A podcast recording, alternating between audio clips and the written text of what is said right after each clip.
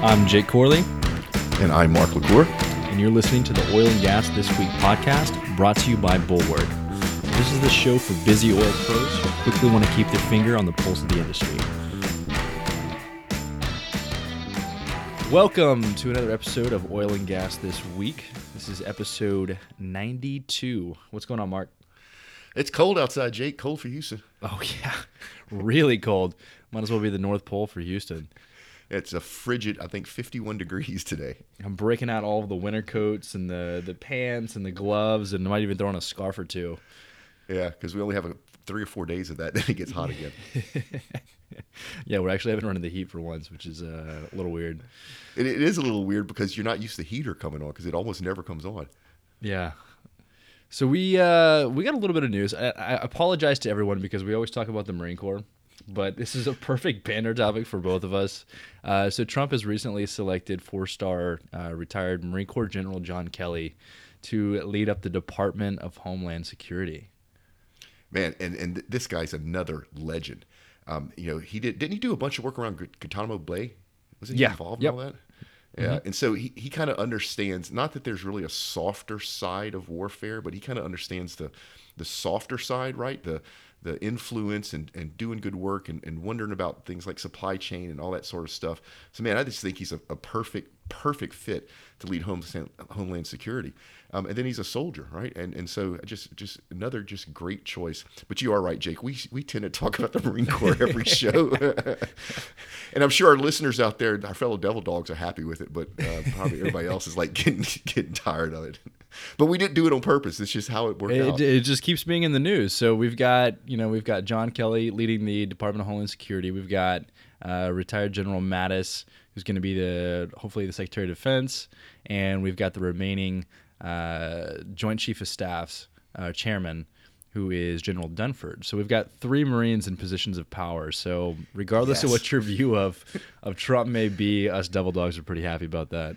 Yeah, but he's also making good choices. It's, it's actually I'm kind of surprised. He's um, picking good leaders that have a background to be successful in the roles that he's put them in. He's not picking politicians. He's picking leaders. Um, so I, you know, it, I'm it's really interested to see what's going to happen in 2017. Yeah, all, all three of these guys also worked together back in Iraq. Uh, they were all in country at the same time. Uh, General Mattis actually promoted John Kelly from colonel to brigadier general, uh, and General Dunford was there just a you know little little bit down the road. So they're all good friends. So this is uh, it- it's cool to see what's going to happen. It's going to be a team. Yeah, Hey, if they so they have three. If they get nine more, they have their own squad. I'd follow those guys into battle any day. I, you know, is at 51 and a half years old, at 25 pounds overweight, I, in a heartbeat, I'd kid up and go follow them right now. Um, my wife may not be too happy about that, but I'd do it. Um, so let's before we get into the stories or story in this case, um, let's talk about being on the road. So uh, Jake and I um, are filling up for 2017. Um, if you have an organization, an oil and gas event, a sales organization, a book club, your school, uh, and you'd like Jake and I to come out and talk to your folks, reach out to us and let us know. We got the whole Geo Convention going on May 15th and 19th, running an awesome special. If you want to exhibit, which you should exhibit, uh, if you want to do that, Jake, I have a link in the show notes uh, to reach out to Dustin. The normally $1,800 price uh, is reduced for $1,600 for our listeners. And then we're going to be at the, let's see, the Mid Continent Digital Oilfield Conference in January. We'll be at NAPE, the summer, the NAPE Summit here in Houston in February. We'll be here in Houston back at Process Safety and Oil and Gas in March.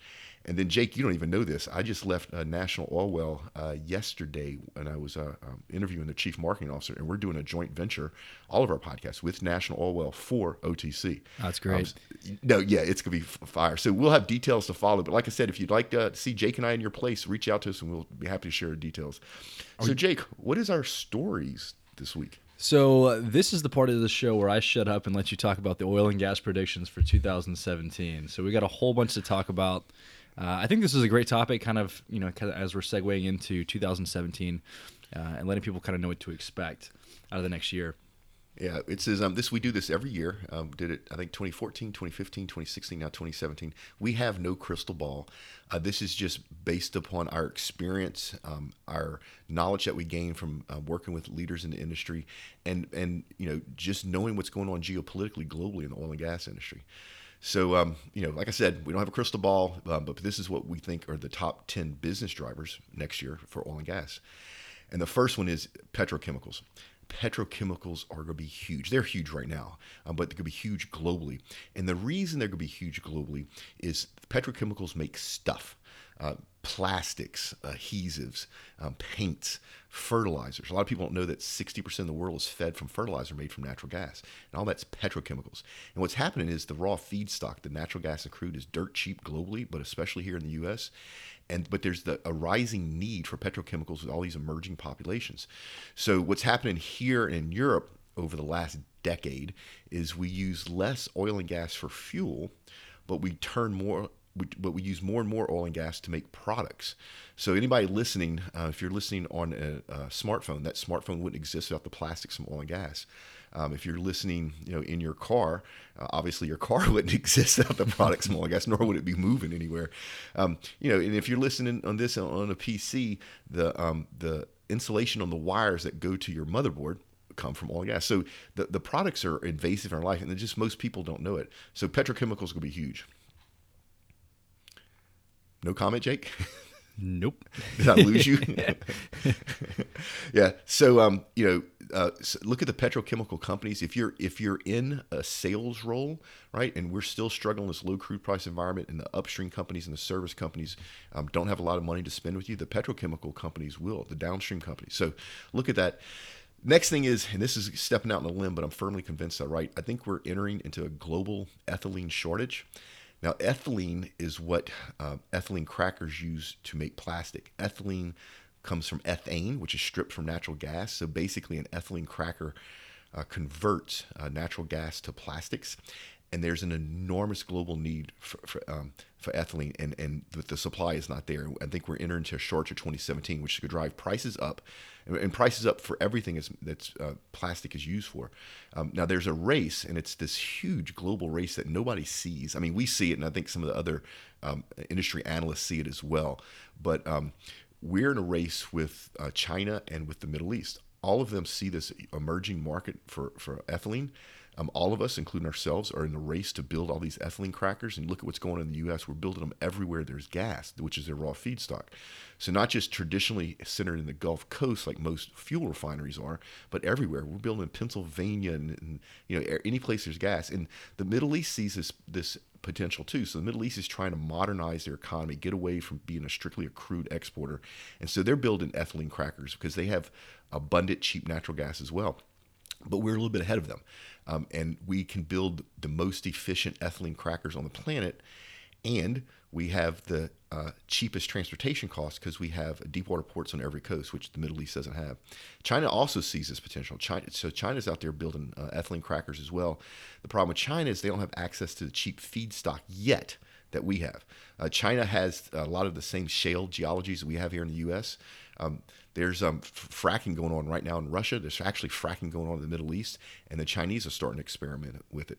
Uh, we'll get that into one of our other predictors, but we think we're entering a global ethylene shortage. Which, um, you know, if you think about that, you can probably use that knowledge, if I'm right, which I'm firmly convinced I am, to, to kind of help your business. Once again, if you're a, a company that's looking to sell stuff, go look at the ethylene guys. Right there, they they they money is everywhere for them right now. When you spoke a while back, uh, I think it was about a month ago, you were mentioning the ethylene crackers and just kind of looking at everyone's faces across the room. You got a lot of heads turned sideways and deer in the headlights, and they weren't really sure what that was. So, is just for the people who don't know, is an ethylene cracker similar to like a refinery? Yeah, it's um all of these plants look from the outside like a refinery. Now, ethylene cracker has something called trains, but unless you know what that is, you, it's just you know it's a bunch of smokestacks and parts and processing places all lumped together. Um, so it's it's hard when you drive by one to tell is it a fuel refinery, is it a petrochemical plant, is it, is it an ethylene cracker? Um, but yeah, it's it's a very um, very specific uh, petrochemical process. Fantastic. That, like hopefully, said, hopefully that clears up some uh, some of the questions there. Yeah, like I said, which a lot of the people don't even know is going on right here, and a lot of our politicians don't know, which is actually uh, is a good thing because they can't stick their foot in it and mess it up. All right, number three, offshore standardization. I think this is pretty neat yeah, holy grail, right? Um, you, you, may not know this, but um, I think we've maybe have talked about in the past. But when Anadarko does a field in the Gulf of Mexico, it's all unique to Anadarko. All those parts and pieces, including yeah. the drill rig, is unique to Anadarko. And literally, you know, three or four kilometers over, Exxon's drilling, and all that stuff's unique to Exxon. Although they're drilling almost next to each other. And so what's going to happen? We're in this, um, in, we're in a long-term hydrocarbon abundant world. Prices are going to stay low for a very long time. The parts and pieces that go on the ocean floor are a significant they're not you know huge but they're a significant part of the total cost of the project so if you actually start standardizing trees and PLETs and manifolds between the operators um, going to start seeing prices go down from the cost of manufacturing those parts and pieces. But the bigger cost savings is the fact that the crews can do things quicker and easier because everything's not a one off. And that will just drive costs down, which will allow the offshore guys not ultra deep water, not high pressure, high temperature, but the offshore guys actually make money. So we're in the very beginning of this. Unfortunately, Jake, this is a cultural change. You know, having to convince Exxon to work with Shell, to work with Chevron, to, to work with Statoil and standardize this is a change in the way people think.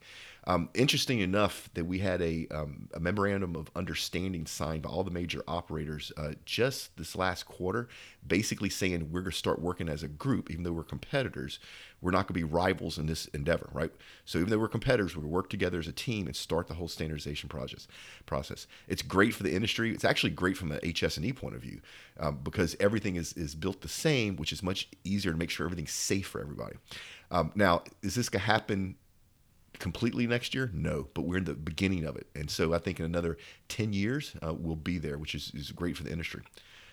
I think that I think it's super interesting, but I think it's also weird in a way, just because these guys, like you've talked about in the past, I mean, you know, these guys are very protective over uh, their designs. Everyone thinks that their engineering is better than the next guys. So it, seeing how that conversation would go down when they're actually trying to work towards the standardization, that'd be kind of interesting to hear. Yeah, and it's also Jake from uh, you know you and I are both heavily involved in technology. This is also going to be a high tech en- uh, endeavor, right? So once you start standardizing processes and parts and pieces, then you can start standardizing the technology that comes in. Um, you know, we have our other show, the HS&E podcast, and I think Patrick and I talked about this in the past. What happens when the major operators start sharing HSE data in real time? Man, mm. you talk about drive metrics even safer in this industry.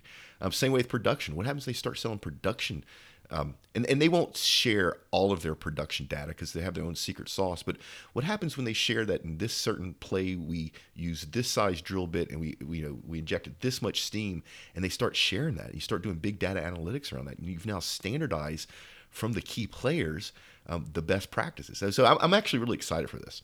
Yeah, that'll be pretty cool to see. All right, this next one is one everybody's gonna say I'm crazy on. So I am firmly convinced at the end, third, fourth quarter of 2017, we're going to see inflation uh, in the service companies uh, on land. Um, and when I say inflation, I mean there's not going to be enough parts, peoples, pumps, whatever. You can see prices go up. Um, and I, I, know right now that the service companies are suffering, um, and they're suffering bad. And I know that um, you know that doesn't seem possible that we're going to run out, but we will. Drilling's going to start is already starting to pick back up. Uh, we expect that to continue.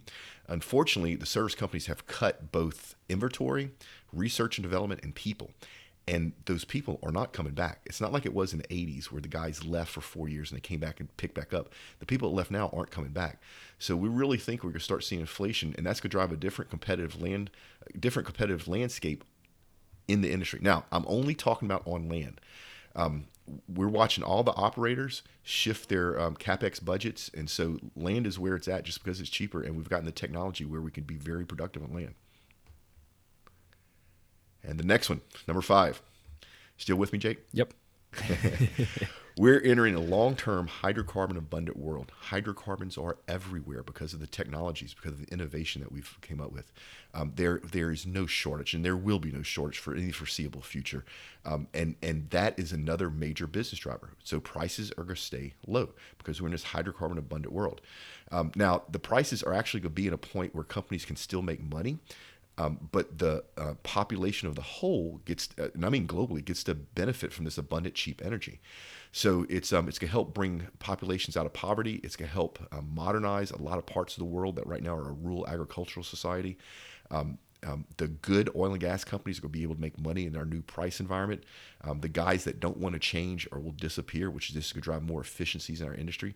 So number five is we're in a long-term hydrocarbon abundant world. So, what are some of the, the can you kind of unpack some of the population benefits of the uh, the low crude price environment? Yeah, so um, I can't remember the organization uh, that did this study, but they're looking at Africa as a whole, and and most of Africa still leads a, leads a rural agricultural hunter type of or farmer type of lifestyle, and it, it's going to take a certain amount of energy. I mean, think about you and me, Jake.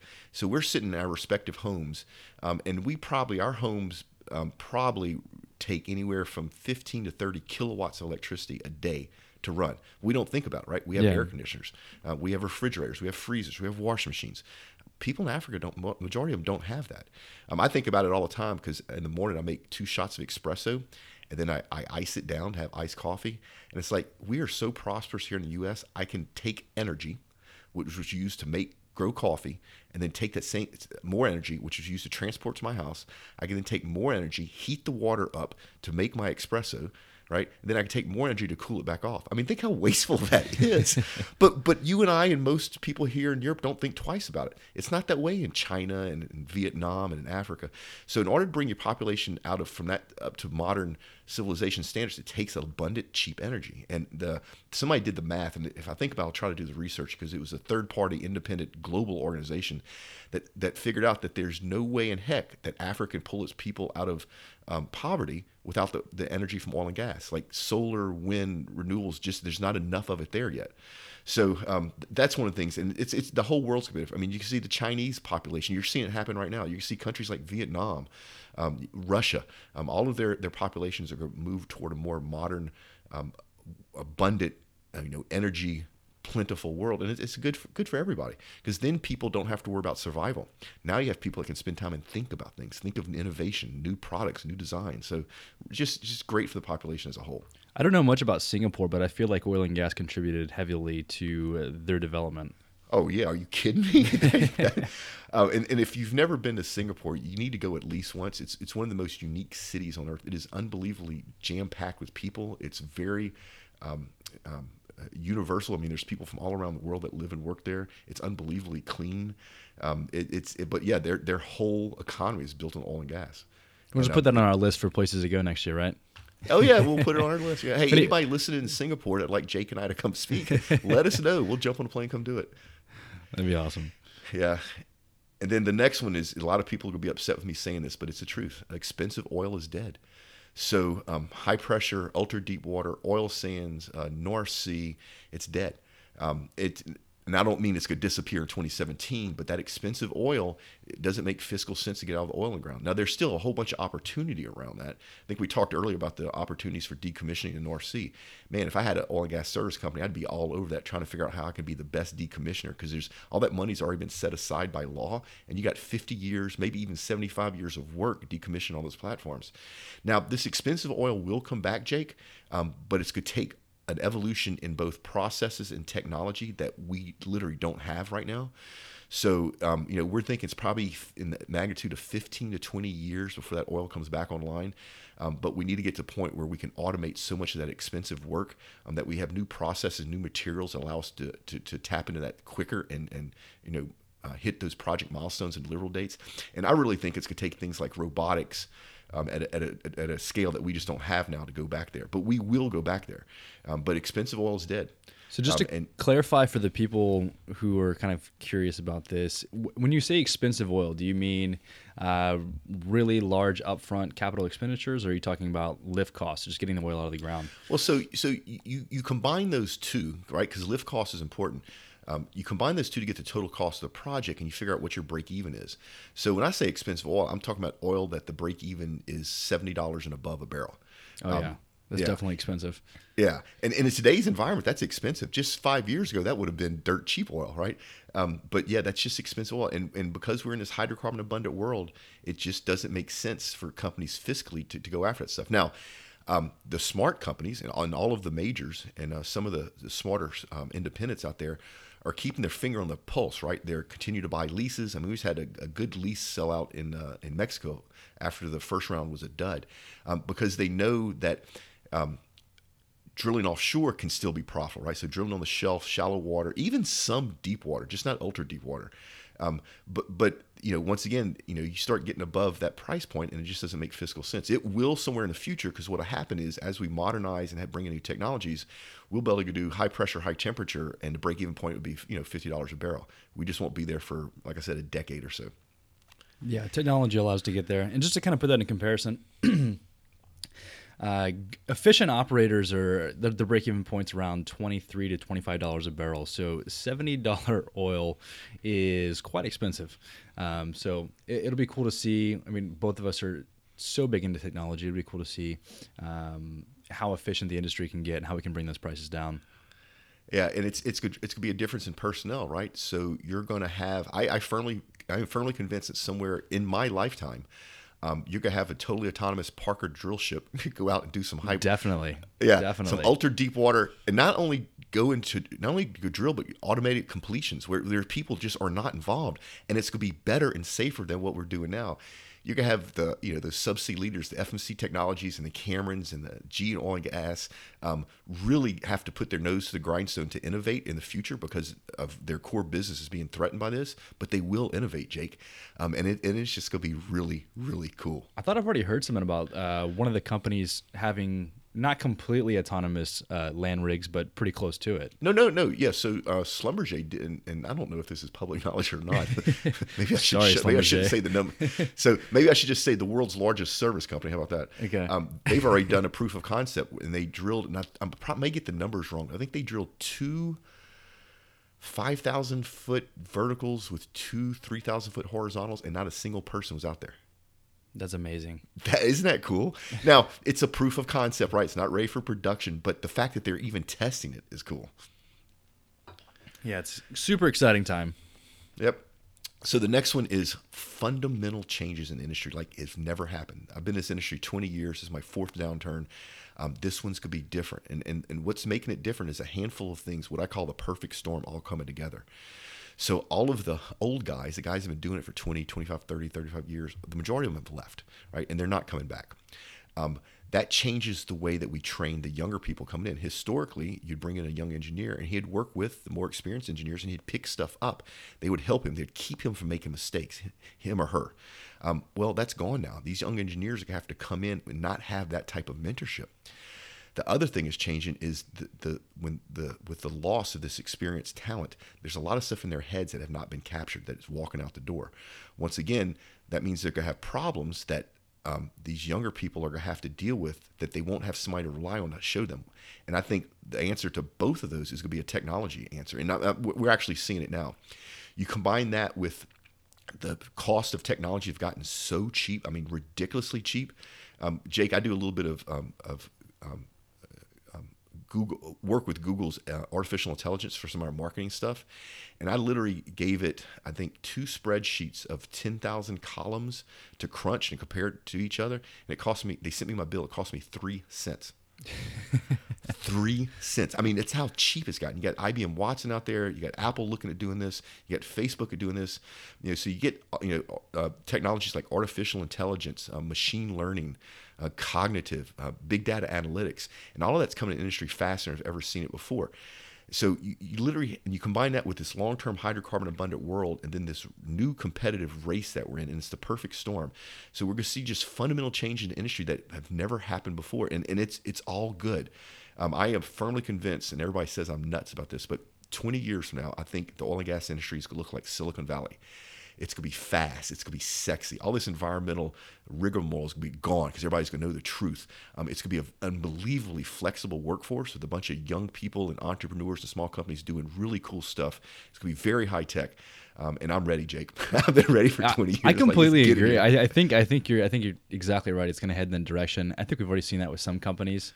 Just with, I mean, I've been to hundreds of different offices uh, for different E&Ps here in the U.S., and you start to see there's kind of a cultural shift uh, with some of the larger companies who are really embracing uh, embracing the change. But then again, you go to other offices where it's mm, you know it's like kind of like a blast from the past. You know, you're, you're stepping back 20 years. So yeah, and the guys that are are and they're not bleeding edge. Bleeding edge would have been doing this a couple years ago. This is just what needs to be done. And the companies that look into this and figure out how to use this are going to pull ahead of their competitors. And it's going to be in a, a way that's never happened before. I mean, think of things like um, 3D printing, Jake, and and you know, literally, we talked earlier about the subsea manufacturers. There's there's not a whole bunch of competition there because the barrier is the cost of entry. I mean, I've, I've been lucky enough to tour FMC Technologies manufacturing floor, uh, Cameron's as well, and just the cost of tooling up. I mean, these CNC uh, milling machines are the biggest ones I've ever seen in my entire life, and they have robotic welders and all kinds of stuff, which keeps their competitors from coming in, which allows them to have a limited uh, group of com- competition, right? What happens when 3D printers get to the point where you can actually print a tree? And, and, and you know, people say I'm nuts. They're already printing airplane wings and prosthetics for, yeah. for people. You know, what happens when they can print a tree? Well, it's fundamentally going to change the industry. And the companies out there that recognize this, that get ahead of it, and that use it in their business plan are going to pull way ahead of their competitors. So, once again, when I say fundamental changes, some names that have been in this industry for 20, 30, 50 years, they may go away. And you may have names come in the industry that you wouldn't normally think. Um, a, a, good one, um, a good way to think about that is, is, IBM and their Watson program. They have a dedicated oil and gas practice, and Watson's out there solving some major oil and gas problems. And IBM's partnering with companies out there. For all we know, Jake, IBM may be a major oil and gas player in 20 years. I, I mean, it could happen. I wouldn't doubt it. And there's actually some uh, some big Silicon Valley uh, venture capital firms who are actually looking at oil and gas, having energy specific funds, which is something that we've never seen before, and this is a first for them as well. So that'll be kind of exciting for us to participate in some of that capital. Yeah, and, and, and to participate in some of these new startups who think outside the box, who want to solve age old problems in our industry, but in a way that nobody's ever thought of. It's just it's it's good, fun, exciting times. Yeah, if you want to make a lot of money with a tech startup in oil and gas, kind of going back to what you said, if you can extract the information that the old guys have in their head and allow the younger guys coming in to have access to that, you make a lot of money. A lot of money. Yeah, so the next number eight is uh, we talked about this earlier, but I think this is the year unconventionals go global. It's something that we've had a chokehold on, not because the geology is is unique to the U.S. or to North America, but because the knowledge of being profitable in the frac fields is in people's heads, and you can't hack what's in people's heads. But it's changing. I mean, they're fracking in the Middle East literally right now. Um, they're doing it in Russia. They've actually done it in Russia for a little while. Um, I think our current administration is probably going to uh, lift the sanctions in Russia, which is going to allow us to bring a lot of our technologies uh, to help the Russians in their fracking. Um, it's going on in China. Um, now, the Chinese aren't very good at it, but they're trying. Um, and so um, it's going on in Argentina, uh, it's going on in Australia.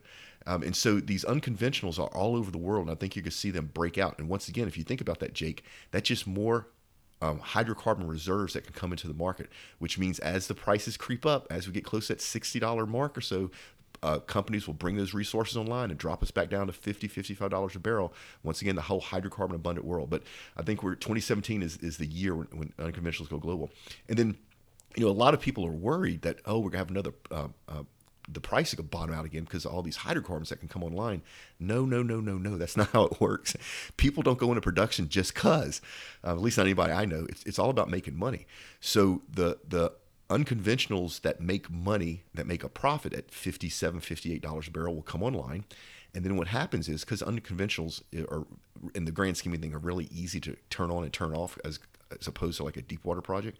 What happened is as that that those um, hydrocarbons come online, that $57 price will then uh, drop down to 55, 54, which then they'll pull those off a line. And I know I'm making it very simple. It's really much more complicated, but the prices are going to stay between 50 and $60. So the people out there that are worried that all these hydrocarbons are going to flood the market and, and we're going to bottom out at $25 a barrel, it's not going to happen. So outside of the U.S., looking kind of globally, uh, where are we seeing the most activity as far as unconventionals go? Uh, it's, it's a toss up between the Middle East and Russia, and, and they're doing it both for the same reasons. They both want to capture market share, um, or, or, at least maintain their market share, because both of their economies are totally, not totally, but are, are so immensely um, involved in the money they make from oil and gas. We're actually kind of lucky here in the U.S. in the fact that our economy is not built upon the revenue from oil and gas. I mean, it, it adds a factor, but you know, we're a manufacturer, we're we uh, have agriculture, we're an exporter, uh, we have technology, we have all these you know different uh, revenue streams as a country. Um, unfortunately for Russia and the Middle East, they really don't. Now they're both trying to break out of that. Um, like we talked about earlier, um, you know, the Middle East is looking to be an exporter, which is the first time, exporter of, of, refined goods, which that has never happened in their history. I think that's smart on their part. Um, do I think they can go head to head with us in the global markets? No way in hell. I mean, we're just we're just too good at it, and we have too much feedstock that's too cheap, and we're ahead of them. Um, Russia, uh, Russia's trying to shift. Russia, you know, Russia actually has a lot of exports that we don't think of. They actually are big agricultural. Um, they're a big grain provider. They feed a lot of the world. Um, they actually make Jake fine wines, which when you think of Russia, you don't think that they would. That's not what I think of when I think Yeah. of Russia. yeah, cheeses. Um, eh, but right now we have sanctions in place, which has basically disrupted their market. So a lot of Europe, used to buy a lot of their export goods, isn't buying it anymore. So Russia's having to rely more on their oil and gas revenue stream than they're they're used to. But like I said, I think our administration is probably going to lift, the, the sanctions, and things will kind of more norm, normalize. And I, I'm actually not that this is um, tied into what we're talking about now. I'm actually kind of hoping they do that does happen because we need to, um, you know, we, we need to bring back good relationships with Russia. There's a lot of stuff in the last couple of years in the, that the press has made it look like there's this us button heads with them, but it's it's in the media. It's it's not how the Russian people believe, and it's not what the U.S. people believe. So I, I just, we, we need to move that direction. Um, I think that kind of leads us into the the number nine, which I guess we can talk about that a, a little bit as well. Yeah, so number nine, we have the most oil and gas friendly, politically conductive administration in the history of the United States of America. We've never had both a president, a Congress, um, and the, um, all, the president's appointees be so pro oil and gas. Now, there's a lot of people out there that's going to get all riled up over this, saying, "Oh, we're going to destroy the planet and destroy the environment." No, no, no, no, no. I, Jake, what industry do you know is more concerned about the environment and about the health and safety of people than any other on the planet? None. Oil and gas, right? Nobody, nobody gets measured on HS&E like we do, and it, mm-hmm. it's in our hearts, right? Yeah.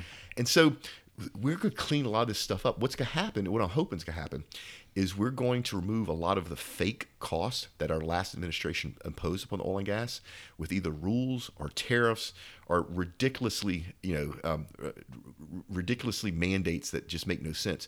We're hopefully they're going to take the teeth out of the EPA, who has who has really been pushing hard to increase the cost of oil and gas. And I think there's a bigger theme here. I think there's certain parts of our political world that figured out that they can't get rid of oil and gas because it's just too prevalent and it's too good for everybody. It provides prosperity. Um, and so they're trying to increase the cost so that it equals some of these renewables, so then it makes sense to bring more renewables in. Well, that's not free market, Jake. I'm sorry. I mean, I, I love wind. I, I actually think we should keep subsidizing wind and solar for a couple more years because they, ha- they definitely have a place in our energy mix and they've gotten so much cheaper. But things like the renewable fuel standards, where we're subsidizing ethanol, that needs to go away. Ethanol is not good for your car. The only people that are benefit from this are the farmers that are growing the gain, grain um, to turn into ethanol, uh, and they're being given money by the government because if the money wasn't given to them by the government, it wouldn't be profitable. So there's parts of this that needs to be cleaned up that just make common sense. And we now have not only a, a president and not only a Congress, but we now have um, our executive leadership team understand. I mean, uh, Trump is appointing people from the oil and gas industry to, to lead these type of things. That hasn't happened ever, and it, that's how it should have been. Um, so, so I, I, I am so looking forward to 2017. I think that that's going to remove a lot of cost to our industry, both here in the U.S. and and um, once, you, once you reduce those costs, that's even more margin at that 50 to 60 dollar barrel place, which then leads to more jobs. So um, I, I'm I'm more excited about this than anything else, and I, I think we're going to see um, some major changes being sped up because of this. Like we talked about earlier, because the, like the adaptation of technology, like the fundamental changes that's happening in industry, I think it's going to be sped up by our, our political administration. Trump also just tapped, uh, I think his name was Scott Pruitt, uh, to head up the EPA, and he's going to be the from from the looks of it, he's going to be the most oil and gas friendly uh, head of the EPA that we've probably ever had, or at least in a long time. No, he is. And the funny thing is, I don't know if you did a, a, little background check on him. He was one screaming, I think, last year about removing the teeth from EPA. So they're going to put a guy in charge of EPA who wanted to gut them last year. And it's like, yes, that's how it should be done. Because And nothing against the EPA. They serve their purpose, especially when they were formed, which I think was in the 70s. But they've been overstepping their bounds, especially around oil and gas for the last couple years. And that just needs to stop. Yeah, I think his main argument was from from what I read that the EPA was trying to impose regulations that was outside of their constitutional limitations, and that it Yeah. should have been left up to Congress.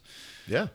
And they were also doing things like trying to impose things over states. So when if it's not specifically spelled out uh, by the federal government, it goes back to states' rights. The states have the legal authority and they have the moral um, obligation to regulate what goes in their states, not the EPA. Um, the states answer to their population, not the EPA. And and and they were stepping way over that, and it's and it looks like it's going to change, which, like I said, is a good thing. Um, and the process of changing is, I'll tell you something. If we have any people out there a little bit worried about the environment, um, this is going to speed up things like com- companies and countries switching from coal to natural gas, which is 60% cleaner for the environment. So this is actually going to help the environment. It's not going to hurt the environment. It's actually going to make things better and quicker and faster um, where countries are trying to clean the environment up and, and companies as well. So it's, it's just all good stuff. So oil and gas is not the not the big bad wolf. We do care about the environment. We we we are the most environmentally conscious um, facet of of big companies out there, organizations that I know of. Um, you know, people that are my age. Do you remember, Jake? Do you remember Acid Rain? Are you old enough to remember Acid Rain? I don't think so. No, That's Yeah. before my time. So that was a major problem in the East Coast, and same way with smog in the West Coast. That's gone, Jake. It's just gone. It's gone because the oil and gas industry worked with automobile uh, manufacturers and worked in partnership with electrical generation and figured out a way to reduce pollution. Um, so, Jake, my 2013 Infiniti at 80 miles an hour puts out 1% of the emissions that my 1967 Mustang uh, 351 Cleveland put out, cut off and sitting in the garage. You're a car guy. Think about that. yeah. Yeah, it's our cars run so clean now; it's ridiculous. Um, they're not a, a- they're not a, pr- a producer of pollution anymore uh, from a statistical point of view. Uh, here in the U.S. and globally, it tends to be electrical gener- uh, generation that is probably the biggest polluter. Um, but we figured out how to to stop the whole acid rain process. Right? We've cleaned up the environment. Our air pollution and water pollution peaked in 1978. It's gotten better ever since then. You wouldn't know that with listen to the news, but that's the truth. Yeah. And speaking of cars, I mean, if you look at the uh, the emissions regulations moving forward every year, it's more and more stringent. So these auto manufacturers are having to make big changes. So you know, it's gone are the days of super large displacement engines, and now it's smaller displacement, but they're throwing on a few turbochargers. and it's it's they're better, Jake. I Um, Yeah, mean, they are. You know, I, cars don't leak stuff anymore. I mean, when, in the '80s, when you'd buy a car at 30,000 miles, it would start leaking stuff, and you knew what it was by the color, right? It was green, it was antifreeze, it was pink, it was automatic transmission fluid, it was brown, it was oil. Cars don't leak. I mean, just even simple things like that, the the precision manufacturing and the gasket technology. So now your cars don't leak stuff, which is bad to the environment, and nobody thinks about that. But we've come a long way, and we're going to continue to go a long way. remember like five years ago, I was always scared that you know in the future it would all be electric cars and they'd be slow and boring. And you know, whenever I thought of a hybrid, I would think of a, a Prius or something Right. like that. But now, if you look, you know, you've got these auto manufacturers that are putting out these. Essentially, they call them hypercars, which are half hybrid, and they're actually faster. You know, much faster. a, a- electrical car has its place. It's um, if anybody out there has not driven a Tesla, don't go drive one. Because I made the mistake and I drove one, and now I want one. It's not an electric car. It's a really cool, really fast car that just happens to be electric. The thing about electric in cars is we need to change battery technology because they just don't have the range. But you know, Jake, there's no transmission in an electric car, right? You have 100% of the torque at one RPM right? So it, it's more efficient. And then the thing about internal combustions, whether gasoline or diesel, is that they have to be small enough to fit in the car, which means you waste a lot of the energy as heat. Um, whereas if you use that same gas uh, to produce electricity on land, you can capture all that heat because you can build this big electrical generation complex as you need to capture all that heat. So it's it drives a lot of efficiencies. Electric cars make sense. They're coming. And they're coming rapidly. We just need to change the battery technology. Um, and you're right. You know, I can go buy a hybrid Porsche that's you know 2.9 seconds 0 to 60. That big heavy Tesla, if I get the P85 version, what is it, 3.8 seconds 0 to 60? Are you kidding me? I think it's 3.8 faster than that actually. Is it faster than Yeah, with the, with the ludicrous mode that it has, you pay for that update and it's extremely fast. Yeah, and and so people are listening. Y'all have now figured out that Jake and I have Marines in common. We're both car guys. We can turn this into a car podcast real quick. oh, in a heartbeat, yeah. and so uh, let's get kind of close to winding things up. Number ten. This should be no surprise. We talked about earlier. Land rules. Sorry, land rules. I'm watching all the operators uh, globally shift their budgets, their capex budgets to, to land, and they're doing it because it's just cheaper. Um, now, um, offshore still has its place, and, and there still will be exploration and production in, in uh, in a reduced um, format out there, but but land is rules. And what's happening now is the major operators. It's kind of funny, Jake. They made this big journey. So all of them, I mean, except for Exxon, but you know, Shell, BP, Chevron, when all this fracking stuff took off, they all came in and they bought properties at an inflated rate. Um, they were horrible at it. They lost tons of money because they try to run land projects like you run offshore projects, and, and they run completely different. And then they sold it when everything tanked at a loss. So they lost you know hundreds of millions of dollars. But now they figured out how to do it right, and they're coming back in, and they're doing it properly. So you could have the the majors who have the biggest research and development budgets come back in and start making money on land. Um, and the reason I said Exxon was different is, is, it was when all that started happening, all the fracking took off. Exxon did what it always did, and looked out there and said, "Okay, we see there's potential there. There's profit to be made. We have the biggest checkbook in the oil and gas industry that there is. Who does this well? And they go, oh, XTO. So they just bought XTO. So that's what Exxon typically does. Instead of trying it itself, they find somebody that does it right and just buys them. Um, so, but but because you can have all this R and D dollars um, in this industry for a long term period, because the majors have figured out how to make this work on land, you can see even more tech innovations, Jake, and it's going to be faster than before, which is going to drive um, the cost of these wells down, which is just increase the margins. And then what happens is either intentionally or, or inadvertently, the smaller operators will be able to capitalize on these tech innovations that the major operators make. Yeah. Because the smaller guys don't have the budget. You know, smaller guys don't have $500 million worth of research and development budget to try a new drill stem, right? Or to try a new supply chain or whatever. But the bigger guys do. So once again, this is all good stuff. It's going to benefit our entire industry. Um, and when I say our entire industry, um, so we have talked a lot about the operators, a lot about upstream, but think about all this oil and gas. It has to be moved, right? Mm-hmm. Well, that, the midstream companies are going to benefit from this. There's more oil and gas to move around, and then we talked about the, the petrochemicals. Um, you know, there's more refining going on, more downstream stuff stuff going on because there's a bigger demand for it. So, um, and then you know, all these companies need the service companies to help them do stuff, and so even the service companies are going to benefit from this. So, it's going to benefit everybody, but for the foreseeable future and for 2017 specifically, land rules. So let me ask you this: So why did why did these majors come in and make the mistake of of buying overpriced land? Is it because historically they've primarily been offshore and they're trying to apply the same strategies onshore? That was part of it. Part of it is it was new to them, um, and the the way you make money offshore is radically different than the way you make money yeah. on land. Offshore, they do all the math up front, and they have experience. I mean, you know, Standard Exxon Mobil and Chevron came from Standard Oil. It's over 100 years of experience of doing this, um, and so they know when they build this offshore project, they know not only are when not only that they will be profitable, they know how much. And it's all about hitting milestones. If they hit all their project milestones and delivery dates, they're profitable. If those milestones and delivery dates slip, then they may be upside down for a while or maybe forever. And they know that. They've done this for a long time. It's different on land.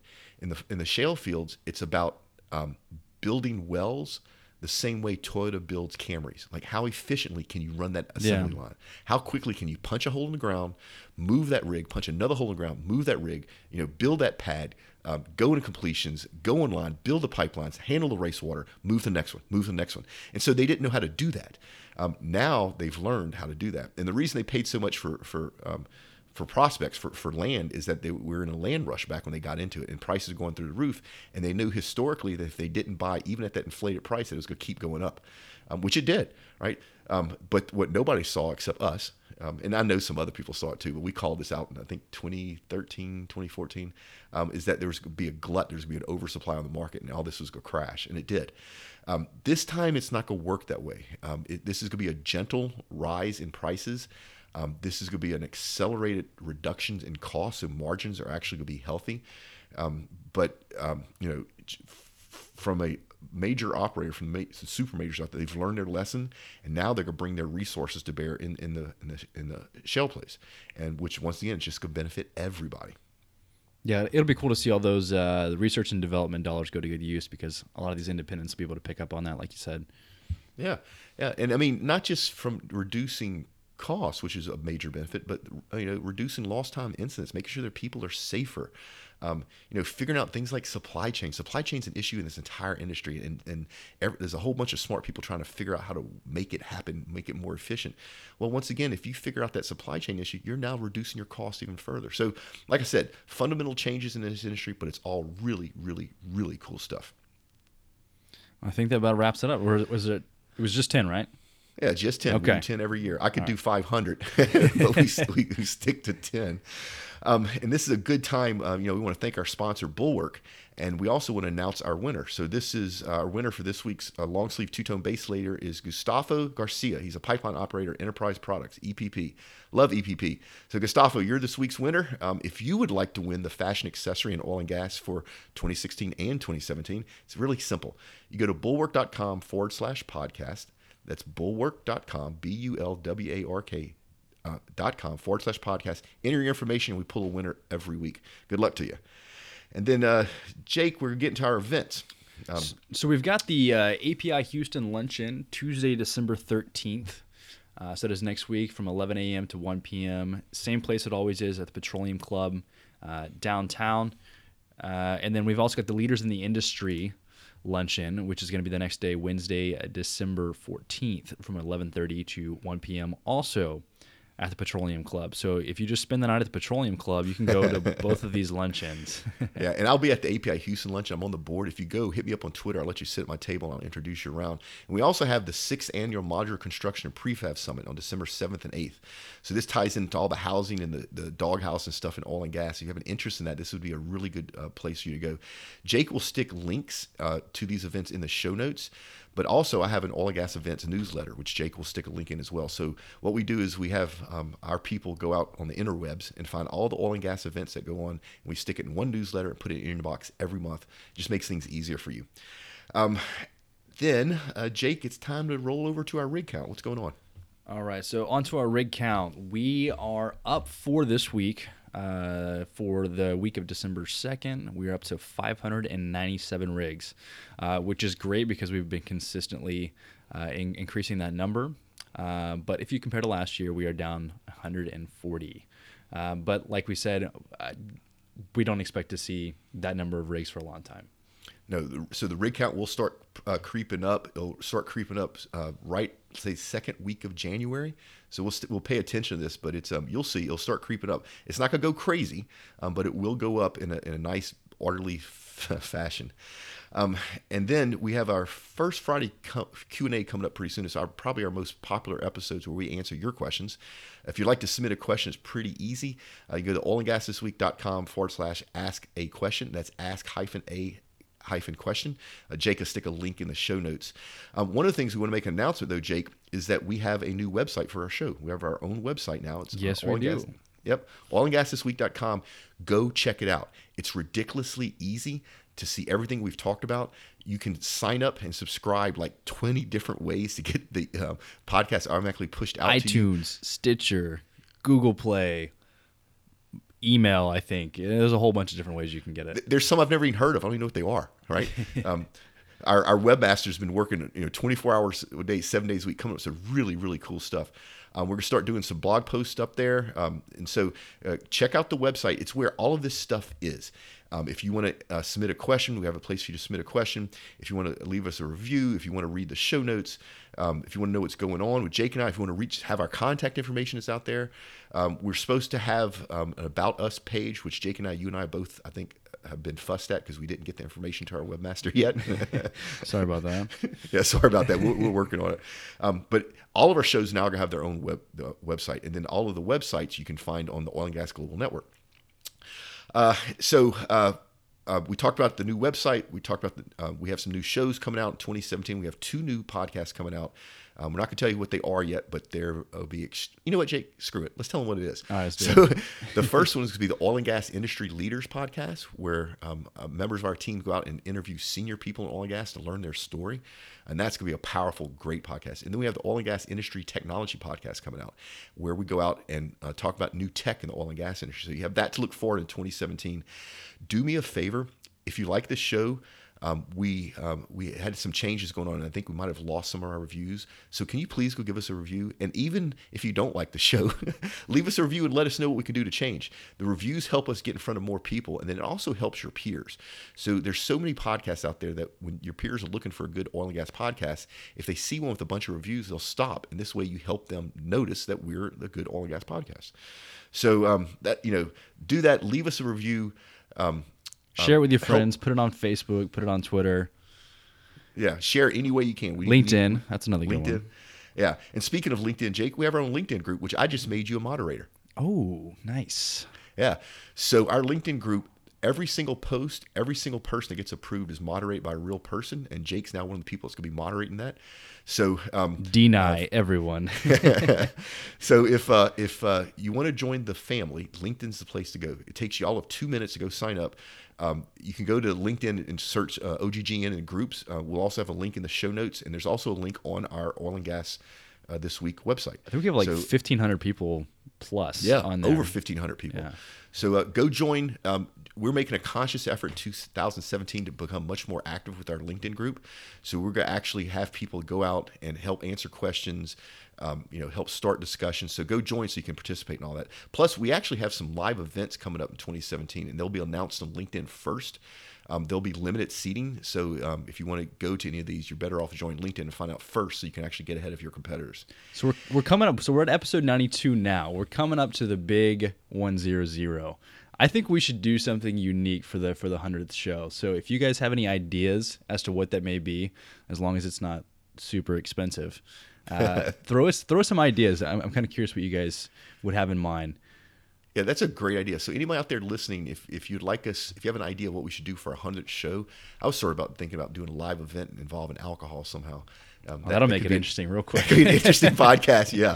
But yeah, we'd love to hear from you. You know, if if it wasn't for you, our listeners, this would be Jake and I talking to ourselves, and, and trust me, it would get boring really quick, really quick. really quick. So um, this is all about you. Let us know what you'd like to do, and if we can make it happen, we will.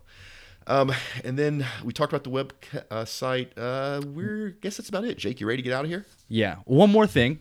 One more thing. Shameless plug for API YP. I totally botched the date. So I had a couple people reach out and say, is it on the 17th or is it on the 12th? It's actually on the 12th. So if you click the link and you went to the RSVP, it took you there and it, you know, it, it showed you that it was the 12th.